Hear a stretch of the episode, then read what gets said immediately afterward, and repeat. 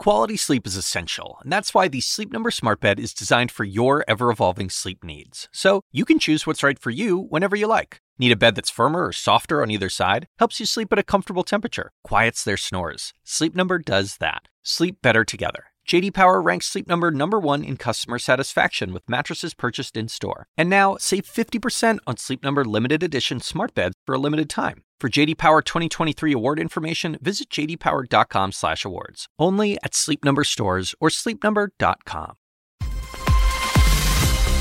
Coming to you live from New York, I'm Zain Asher. This is First Move, and here is your need to know. Growth slowdown. U.S. consumers spend less than expected in July as efforts to reopen the economy stall. An epic battle. The owner of the game Fortnite sues Apple and Google. And China's answer to Netflix hits trouble as the US investigates its financial records. It is Friday. Let's make a move.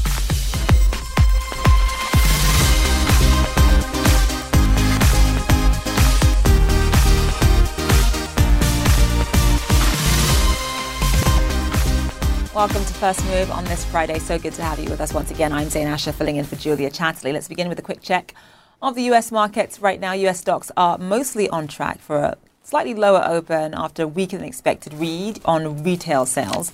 The US reporting a short time ago that retail sales actually rose at 1.2% last month, which is a marked decline from the spikes we saw in both May and June. The big fear is what will happen to spending this month now that enhanced benefits for unemployed Americans have run out. Millions of jobless workers may have to wait until September to get additional aid as stimulus talks break down in Washington. In the meantime, stocks are also lower in Europe. Travel related firms are among the hardest hit after the UK's latest quarantine restrictions. Details on that with our Dos Santos uh, a little bit later on in the show.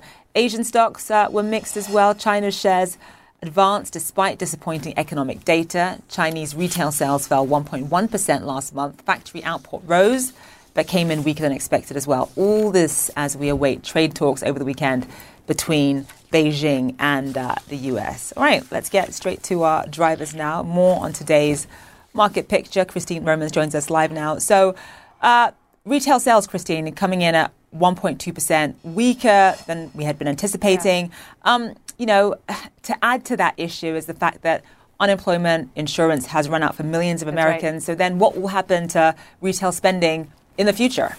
Yeah, there's big concern that you've seen the best of the resumption of retail uh, retail sales over the past three months. We have three months in a row of rising retail sales, uh, 1.2 percent. That was light of what uh, expectations were. They revised June higher, up 8.4 percent. So that shows you that even as they were having these these reopenings across the country, people were buying more stuff. And then in July, people still were getting the extra $600 a month in their in their unemployment checks, so they had money in their pockets and they were spending more on things like electronic electronics and appliances, up something like 23% retail sales there. Gasoline, clothing, uh, resumption of clothing, uh, clothing purchases, and food services and restaurants in July. They were still spending more money at those places, but there was a decline in auto sales. Auto sales is something that helped to p- sort of pull things down here. And looking forward, a couple of things here. There's concerns about coronavirus cases and new hotspots, also concerns about the, the end of that extra money, and that will definitely be felt in the economy and could hurt consumer confidence you know, the Senate it went home. So they're not talking about more stimulus. And when you look at numbers like these, where you see that marked deceleration uh, uh, of, of what we were hoping would be a V shaped recovery, um, it just seems to me like Congress would want to be spending money and quickly to keep this recovery on track, but they are not talking right now. Yeah, those stimulus talks have stalled. Uh, in terms of what's on the calendar this weekend, we've got US China trade talks. Um, yeah. Just walk us through what we can expect to actually come out of these meetings. Will there be a recommitment to, to phase one?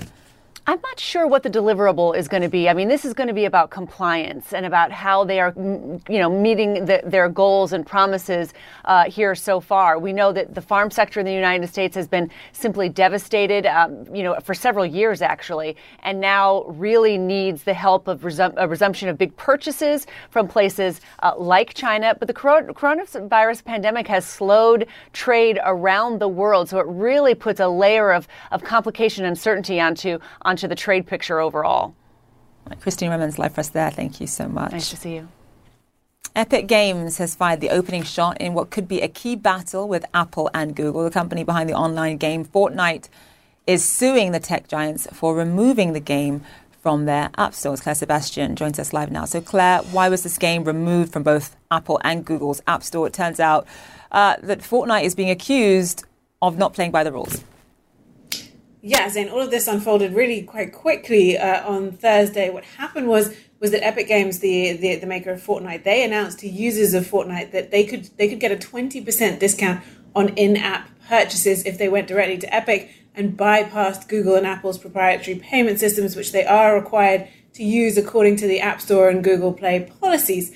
Uh, now, Apple and Google both came out and said that that was in violation, and they removed the app. And, and Epic is is now suing both of them. So clearly, they are willing to take on this pretty high stakes fight to protest what, what is the 30% commission that both of these companies take on both app downloads. Obviously, Fortnite is free, but in this case, in app purchases. In Fortnite, you purchase all kinds of things, uh, particularly the, the, the virtual currency V Bucks. So they made a lot. They make a lot of revenue on that. So clearly, they are willing to take on this battle to claw back some of that revenue. The company has been very vocal in the past about how it sees that as unfair and anti-competitive, particularly when it comes to Apple, because on Google, don't forget, the Android ecosystem is much more liberal in a way you can download apps through a variety of different app stores, not just Google Play, whereas Apple relies on the App Store. So, how material do you think this could end up being for uh, all the parties involved financially? So, when it comes to Apple, I mean, look, this is almost a $2 trillion company now. The valuation uh, is just sort of off the charts compared to other companies. I think when you have a, a $17 billion business like Epic Games, which is sort of the underdog in this, then you see what you're dealing with. Apple has made a lot of money in terms of services, which the in-app purchases and that commission are part of. That's up to $13 billion in, in a standard as a standalone company, but that's still only about 20% of their revenue. So for Apple, this probably isn't all that material at the moment unless it starts to set a serious precedent. As for Epic, though, perhaps this is more of a risk for them. They make a lot of money through uh, these in app downloads, particularly on mobile. They passed a billion dollars in, in lifetime spending from players, according to, to, to one company earlier this year, partly because of the coronavirus pandemic accelerating gaming. So they perhaps have a lot more to lose. And that was particularly, of course, in the App Store rather than Google Play, which they only uh, launched on in April this year. Right, Claire Sebastian, live for us. Thank you so much. China's answer to Netflix is proving some real life drama. iQIYI's US shares are set to plunge for a second day as an investigation by the US Securities and Exchange Commission continues. CNN Selina Wang uh, is in Hong Kong for us. So, Selena, uh, just walk us through what uh, this probe is about. What is the SEC looking for? What are they accusing iQIYI of doing in terms of their accounting practices?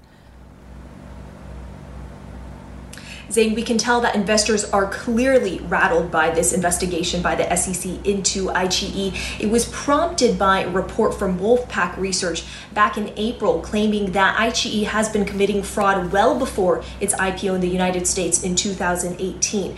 For some context here, iQIYI is often referred to as the Netflix of China. It's owned by Baidu, it's a video streaming giant, it's a household name in China. It's known for its popular TV shows, movies, and dramas. And this Wolfpack research report alleges that it's been vastly inflating its revenue by up to 44% and user numbers by up to 60%.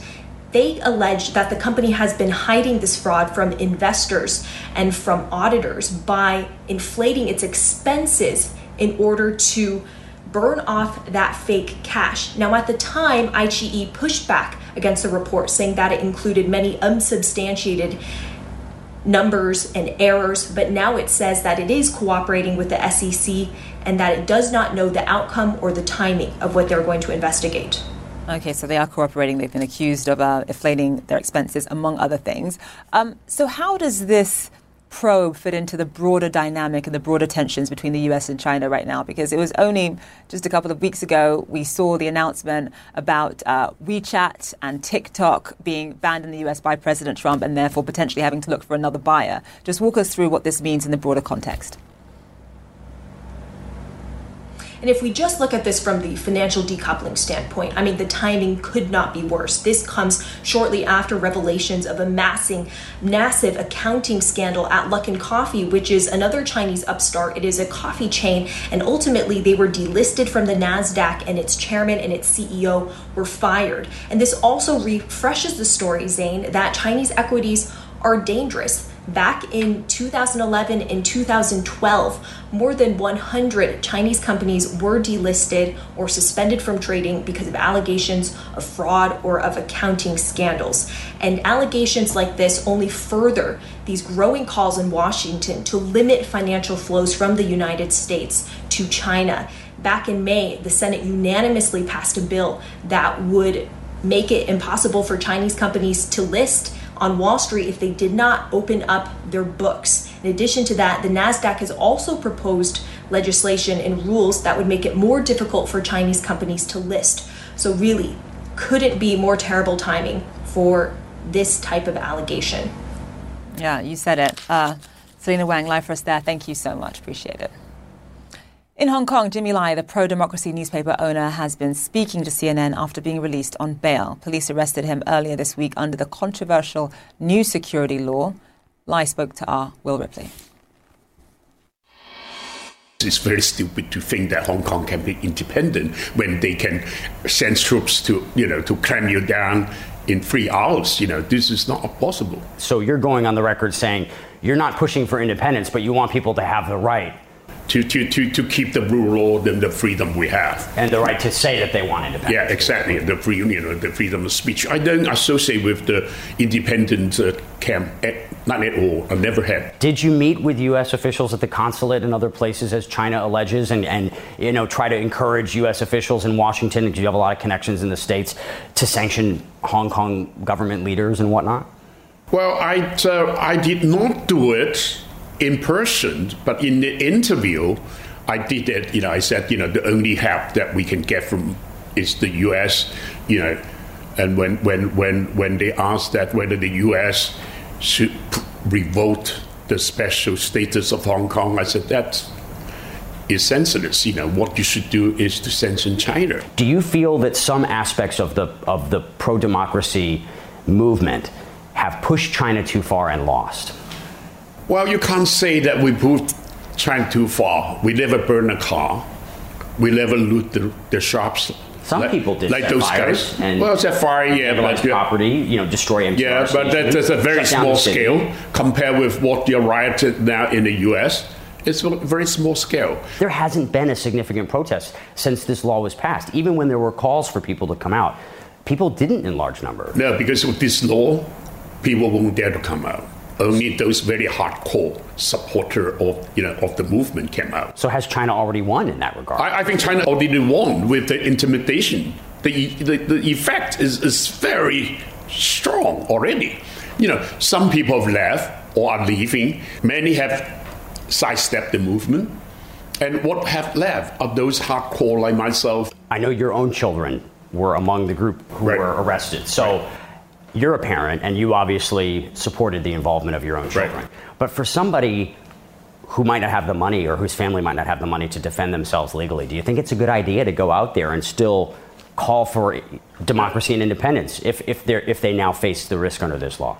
I think it's a good idea anytime, any situation that you are in to fight for your freedom.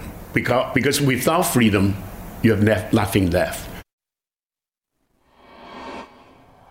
Right, these are the stories making headlines around the world. The Palestinian Authority is withdrawing its ambassador to the United Arab Emirates, slamming the UAE's peace deal with Israel as a betrayal. The agreement requires Israel to suspend annexation in the West Bank, but Palestinian leaders have long urged Arab nations not to normalize relations with Israel until it ends the occupation and agrees to an independent Palestinian state. Let's get more now uh, from our journalist Elliott Gotkine, who's live in Tel Aviv for us. So, Elliot, this is this peace deal is basically the only, the third only peace deal ever between Israel and an Arab nation. Just walk us through how both Israel and the UAE benefit here. There's benefits uh, for both sides. Uh, from the UAE's perspective, it gets access to uh, Israeli uh, security cooperation, Israeli technology. Israel's got a very strong technology ecosystem here, uh, and also has the opportunity for uh, you know cultural tourist exchanges and the like. and they're talking about direct flights running from Tel Aviv to Abu Dhabi. It also has the opportunity of being more involved in any ongoing negotiations to try to forge some kind of uh, peace with uh, the Palestinians. From the Israelis' perspective, uh, it, as you say, this is only the third Arab country that Israel will be signing, will be normalizing relations with following Egypt and Jordan. Uh, it means for Israel that uh, they can uh, collaborate, that they will have more uh, more opportunities to to travel and be kind of freer to to have relations trade wise and business wise with the UAE as well. And I think also from Israel's perspective, and certainly the Prime Minister Netanyahu's perspective, it kind of vindicate, vindicates his uh, policy. Uh, he said last night that this was peace for peace. There are effectively no concessions from the Israeli side, whereas in the past there always have been. Now, you may say, well, look, Israel's agreed to suspend its plans to annex parts of the West Bank, but Netanyahu, just in the minutes and hours after that announcement, said that, look, it's still on the table, it's just a postponement at the request of the United States. I suppose the uh, settler group's concern is that if President Trump doesn't get re-elected, that a Biden presidency will not allow such an annexation uh, to go ahead. So, uh, from that perspective, the, the settlers, uh, many of them, not particularly happy with this agreement either. But uh, most people in Israel certainly uh, think it's a, a great deal. Uh, but as you say, the Palestinians clearly feel that they've been somewhat thrown under the bus here. Yeah, a lot of Palestinians saying that they weren't warned beforehand that the deal was coming, but Elliot Gotke, we have to leave it there. Thank you so much. Appreciate it. The United States has refused a Russian offer of help with a coronavirus vaccine. Officials in Moscow tell CNN. The White House on Thursday said it is concerned that the vaccine that Russia has approved for use has not completed human trials. However, Russia says U.S. pharmaceutical companies have shown interest. More than 20 potential vaccines are in various phases of testing around the world. Still to come, the US and China review their phase one trade deal this weekend amid an escalating tech standoff. We'll take a look at what to expect. And the UK imposes new quarantine restrictions on countries, including France, to the dismay of travelers and airlines alike. That's next.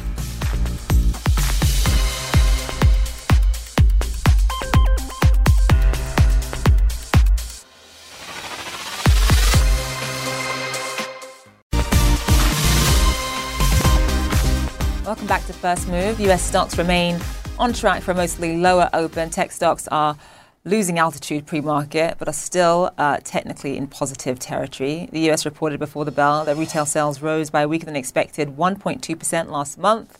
Retail sales fell by more than 1% in China last month as well. All of this raising fears that global growth is slowing after months of improvement.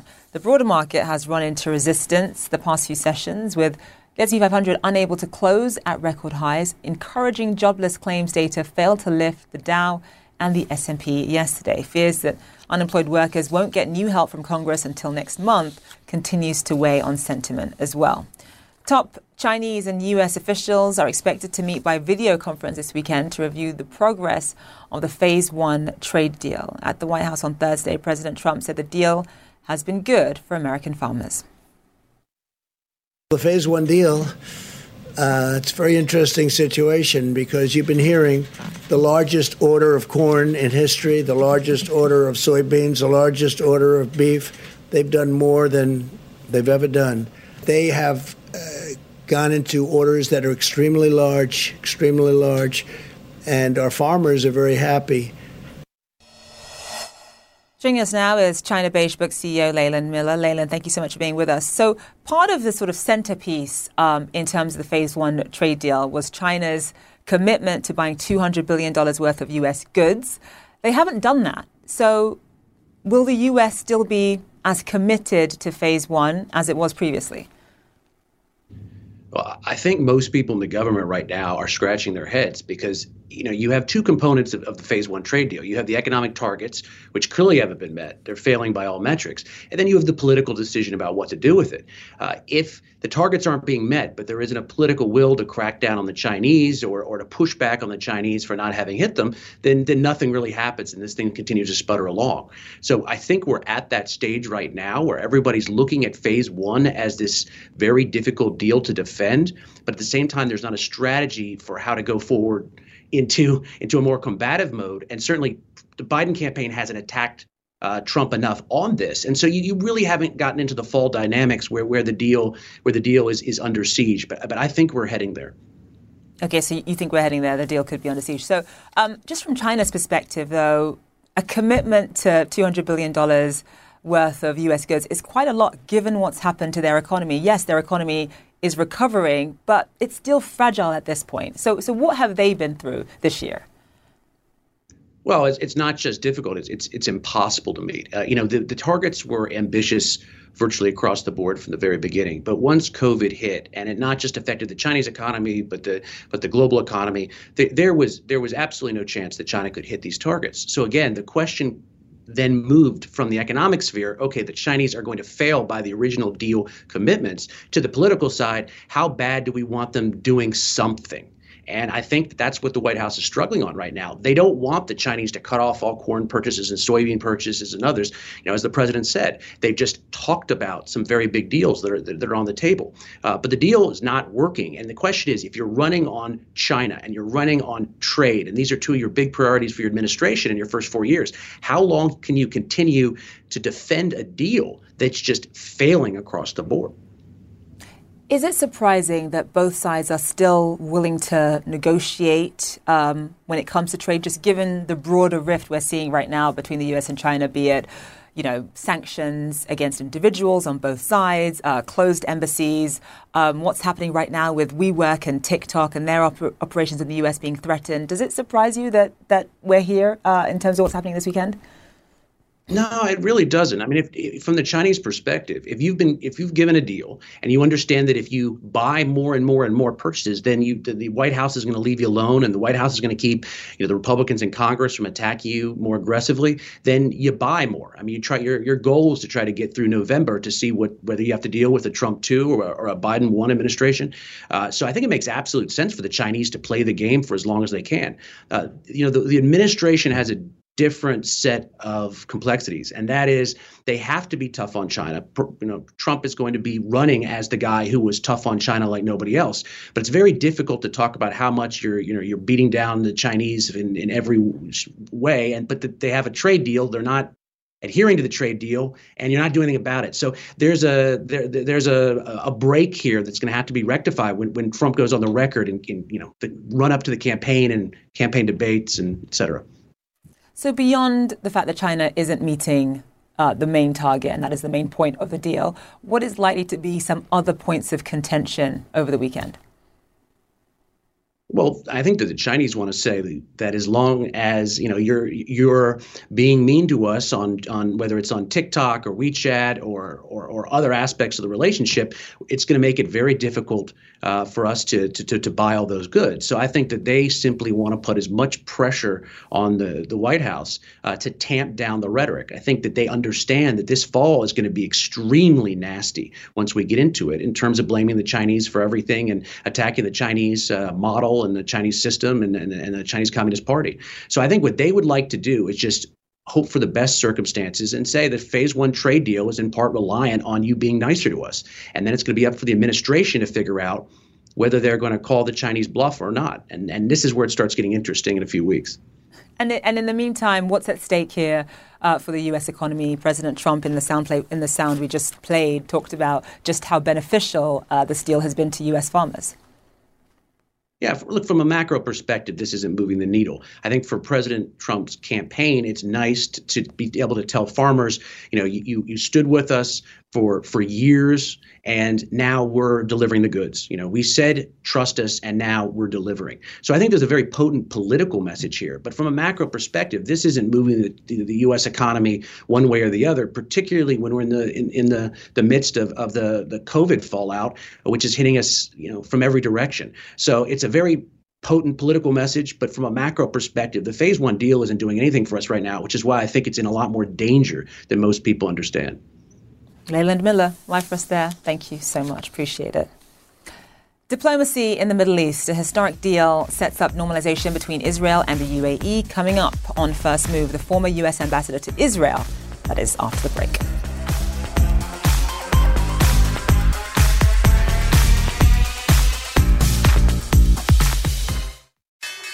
There we have it, a social distanced ringing of uh, the bell on this Friday morning on Wall Street. Welcome back to First Move. US stocks are up and running on this last day of trading for this week. We have got a lower start to the Dow. The Dow is down 120 points. Uh, also, a lower start to the S&P 500 as well. Tech stocks are on the rise, though, for the third straight session.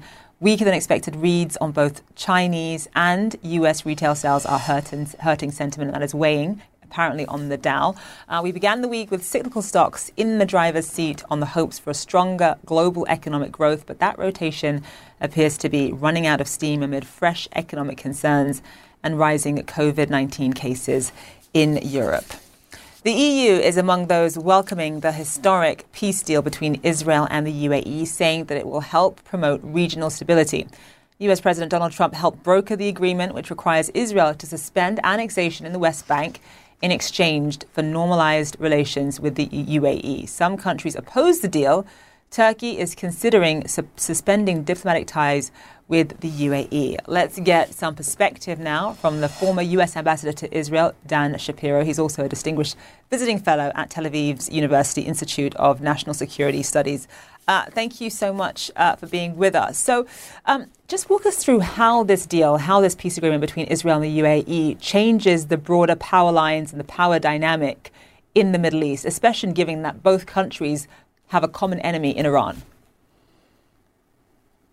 Sure. Thanks for having me. It has been a long term strategic objective. Bipartisan administrations in the United States have supported it uh, for Israel to strengthen and even normalize its relations with other Arab states. And the opportunity here was already there. These are two countries that have had very warm, unofficial ties for some number of years, precisely because they share a common adversary in Iran. They share concern about other extreme jihadist organizations in the region. And so they already cemented a quiet security and intelligence cooperation. But now it can be brought out in the open. It can be it, it can accelerate cooperation in many other fields, from trade to tourism to science to technology to health uh, to many other uh, fields.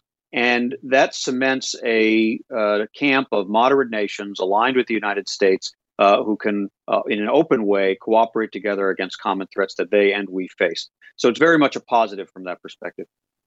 Um, do you believe that there will be other sort of Sunni Arab nations that will follow suit? Um, if so, which ones do you think? Well, the UAE has been uh, in a leadership role in terms of uh, bringing already, even before it was official, into the open some aspects of its relationship with Israel. But they're kind of the trailblazer. I think it's quite possible, uh, maybe even likely, that some other Gulf states, perhaps, perhaps Bahrain, perhaps Oman, uh, perhaps others uh, will consider similar steps in the in the weeks and months ahead. Uh, again, this has been a, a long-term U.S. Uh, objective, uh, and uh, that will further cement Israel's recognition in the region as a legitimate actor, a partner in security, in in technology, and in, increasingly in economic and cultural affairs as well. So this is very much a, very much to the positive.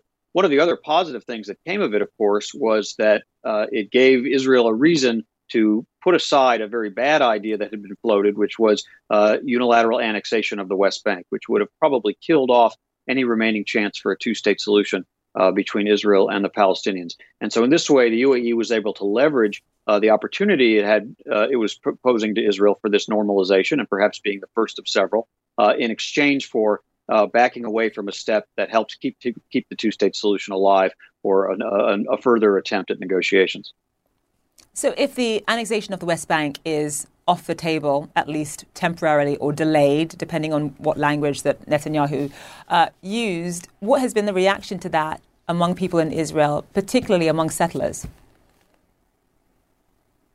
First, in I think most Israelis are very uh, pleased and excited. Uh, they uh, have not seen uh, an Arab state uh, formally normalize relations with Israel since the peace treaty with Jordan in 1994 and the UAE is only the third nation after Egypt and Jordan to do so.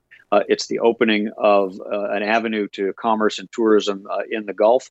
Uh, I think many Israelis will look forward to traveling to Abu Dhabi and Dubai. So I think there's a lot of enthusiasm. But there was criticism. There was criticism from within uh, Prime Minister Netanyahu's Likud party and from among uh, settler leaders who felt that he had promised them that he was committed to annexation. And of course, he had. He had run three consecutive election campaigns around the issue that he was preparing to uh, unilaterally annex portions of the West Bank. He secured the uh, at least temporary or partial backing of the Trump administration to do so, uh, and then made this decision uh, to actually trade in uh, annexation in exchange for normalization. I think that was a very good decision, but uh, he will definitely take some criticism from parts of his political base for it.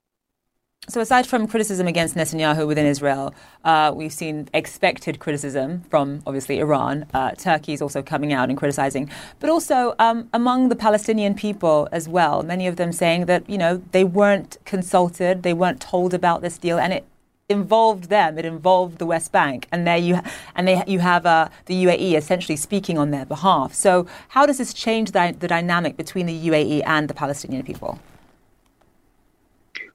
Certainly some Palestinians had hoped that normalization would be, would be withheld and only uh, offered as a reward for uh, achieving a two-state solution and end of the conflict. Uh, and uh, that has often been how uh, discussions have been structured in the past. But I think what this decision by the UAE demonstrates is that they and other Arab states are uh, not necessarily going to wait. They see opportunities because of their own common security interests, the threats of Iran and other extremist elements, to cooperate with Israel. They don't want to hold back. They see other economic and scientific collaborations that they don't want to hold back.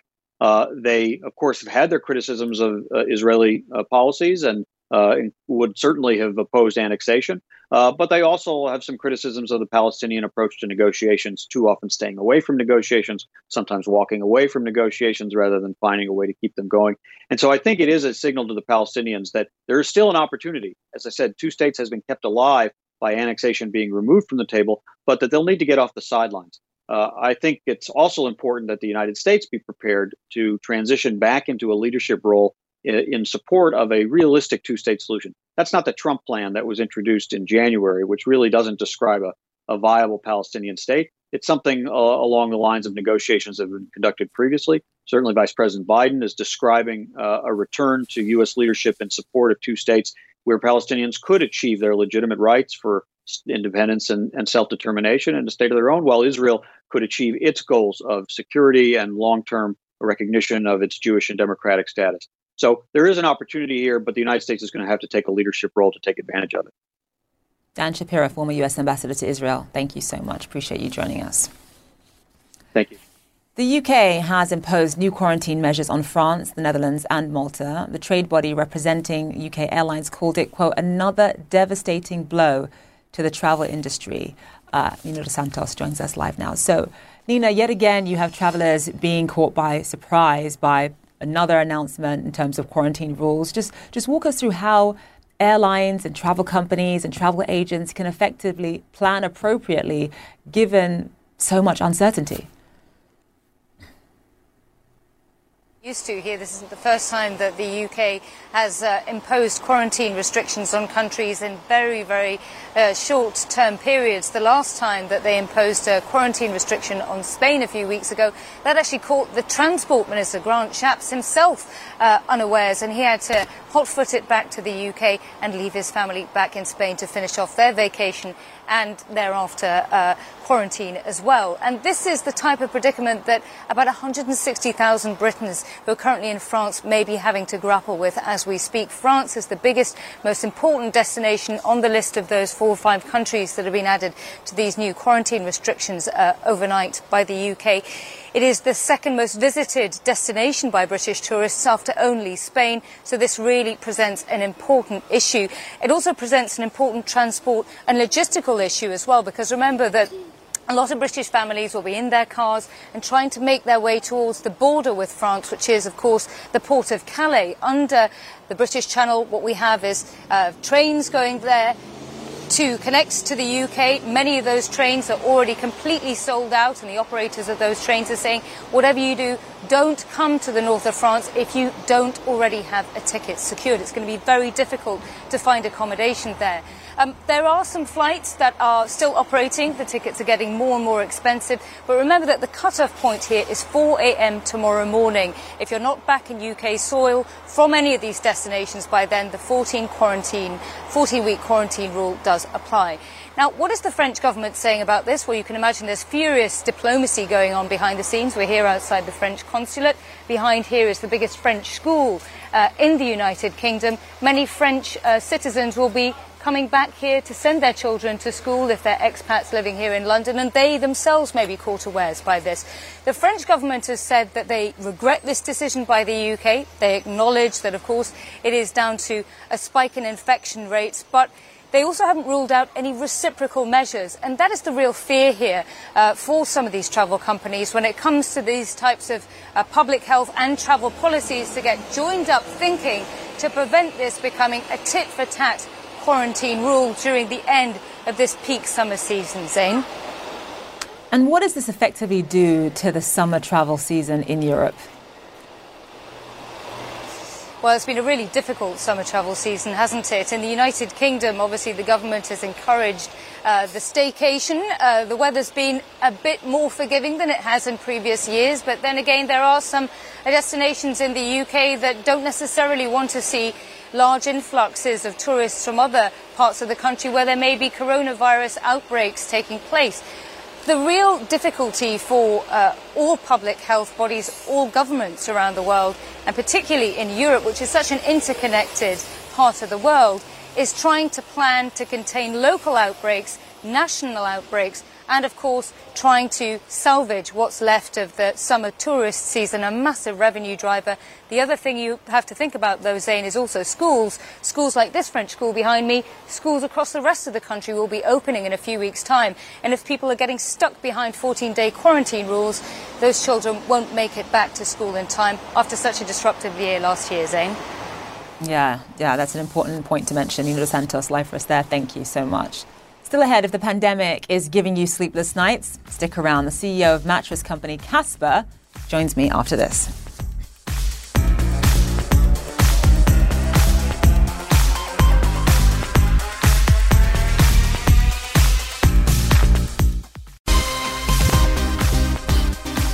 The quality of your night's sleep can make or break your day. And I say that as someone who gets up at 3 a.m., sometimes 4 a.m., to anchor this program.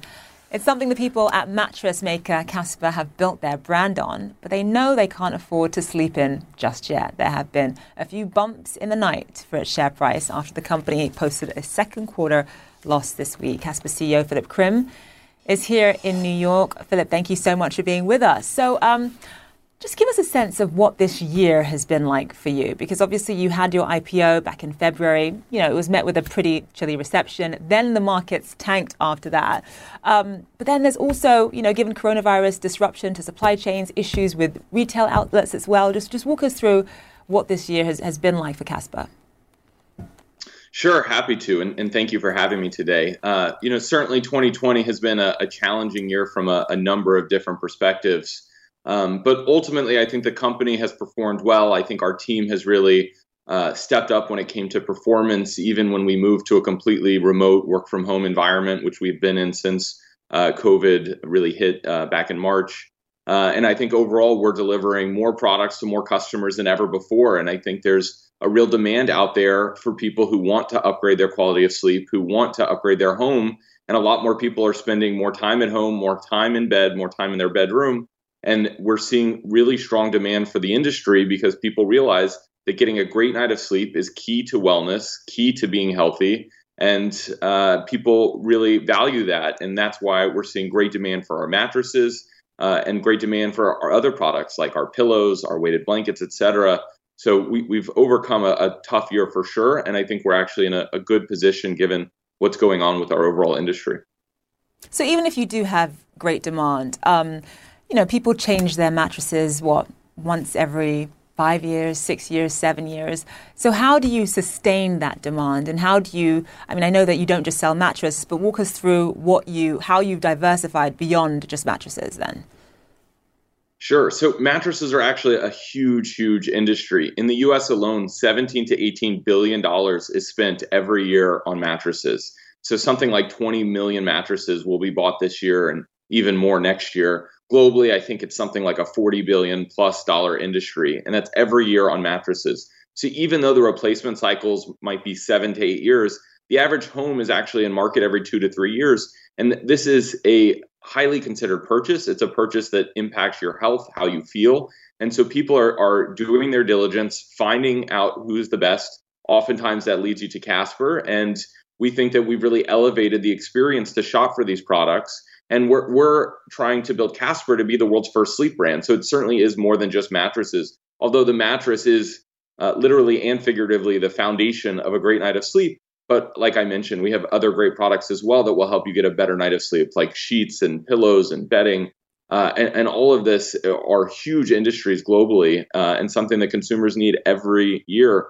And so it's it's not about the replacement cycle. It's actually about satisfying the demand that's out there. And the industry is seeing really strong demand uh, as people focus on investing in quality sleep. Um, at the same time, though, there are about over 170 different digital sleep companies out there. Even though you are the first sort of major mattress in a box company, how do you um, make sure that Casper continues to dominate in terms of market share and beats out competition? How do you keep up that momentum going forward? Yeah, it's a great question. And it starts with product. Our products really are designed to be the best night of sleep possible. Uh, we have a Casper Labs team that is focused on designing products with true efficacy of sleep. And that's uh, very different than our competition.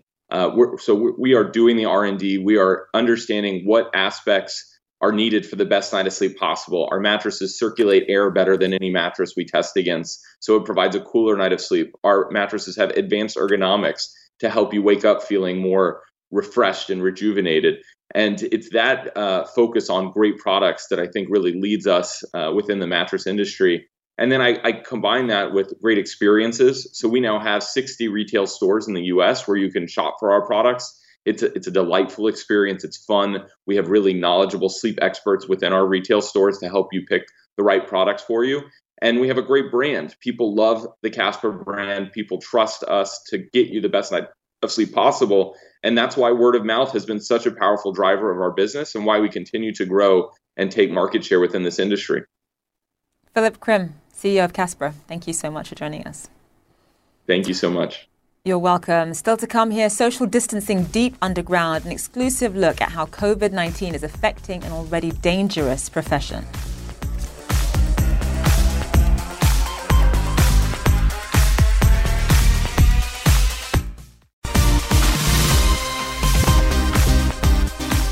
As you know, industries of all kinds are reeling from the impact of the coronavirus pandemic. Now, Eleni Giokos has an exclusive first hand look at the challenges facing mining. In South Africa, a surge in infections is forcing the government to balance protecting lives with protecting livelihoods. Take a listen. Descending more than 200 meters into a coal mine has always carried a certain level of risk. And at Sasol's Impumelelo mine, they've always taken serious precautions. On my belt, an emergency breathing pack and a sensor that will stop the heavy machinery if I get too close. Still, working through South Africa's COVID 19 peak brings a new level of fear to even the most hardened of miners. For God, I pray for Buseleso, the greatest survivor who tested positive in this mine. Pelaelo Mtombeni was this mine's first employee to come down with the virus. She's grateful to be back underground. My kids go to school because of this job. And the sector is just as essential for South Africa's economy. Around 80% of its power still comes from coal. How many of those jobs are essential and critical skills that aren't easily replaced? 90%. Um, above 90%. But I must say, everybody that we have on the mine is actually critical. Everybody that's working underground is critical. But even with the constant mask wearing, the constant sanitizing between shifts, the clinic on site, cases here continue to rise. More than 100 positive cases at this mine alone. We've got about 16% loss in production that we have experienced on this particular mine. Uh, I, I, mean, look, we're still heading towards the peak. Yeah, yeah. Does this worry you? Does it scare you that yeah. the production losses are going to be inevitable? Yeah. Um, if I said I was not worried, I will be lying to you. I'm definitely worried. COVID 19 will be an eye opener, especially in the, mining, in the mining sector, right across the board. You could see the numbers are rising. They've been inhaling this dust for years. Now, when this virus comes in, it finds an, an immune system that is already weakened and then it attacks.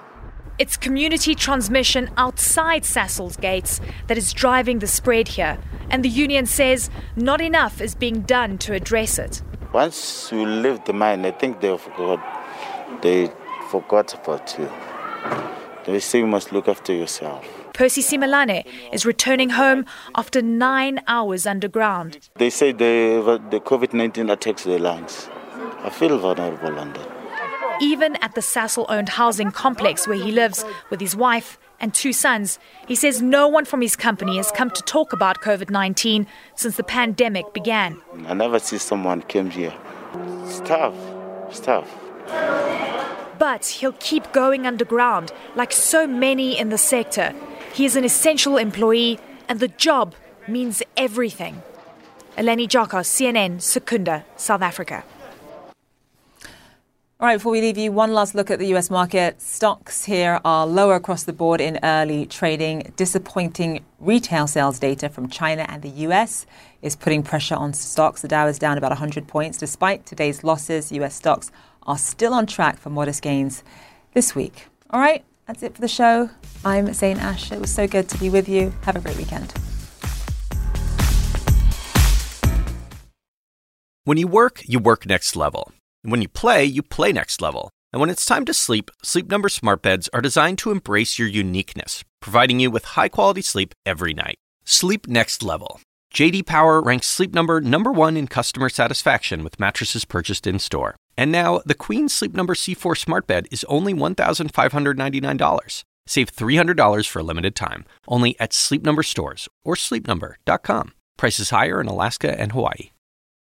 Quality sleep is essential, and that's why the Sleep Number Smart Bed is designed for your ever evolving sleep needs. So you can choose what's right for you whenever you like. Need a bed that's firmer or softer on either side? Helps you sleep at a comfortable temperature, quiets their snores. Sleep Number does that. Sleep better together. JD Power ranks Sleep Number number 1 in customer satisfaction with mattresses purchased in-store. And now, save 50% on Sleep Number limited edition smart beds for a limited time. For JD Power 2023 award information, visit jdpower.com/awards. Only at Sleep Number stores or sleepnumber.com.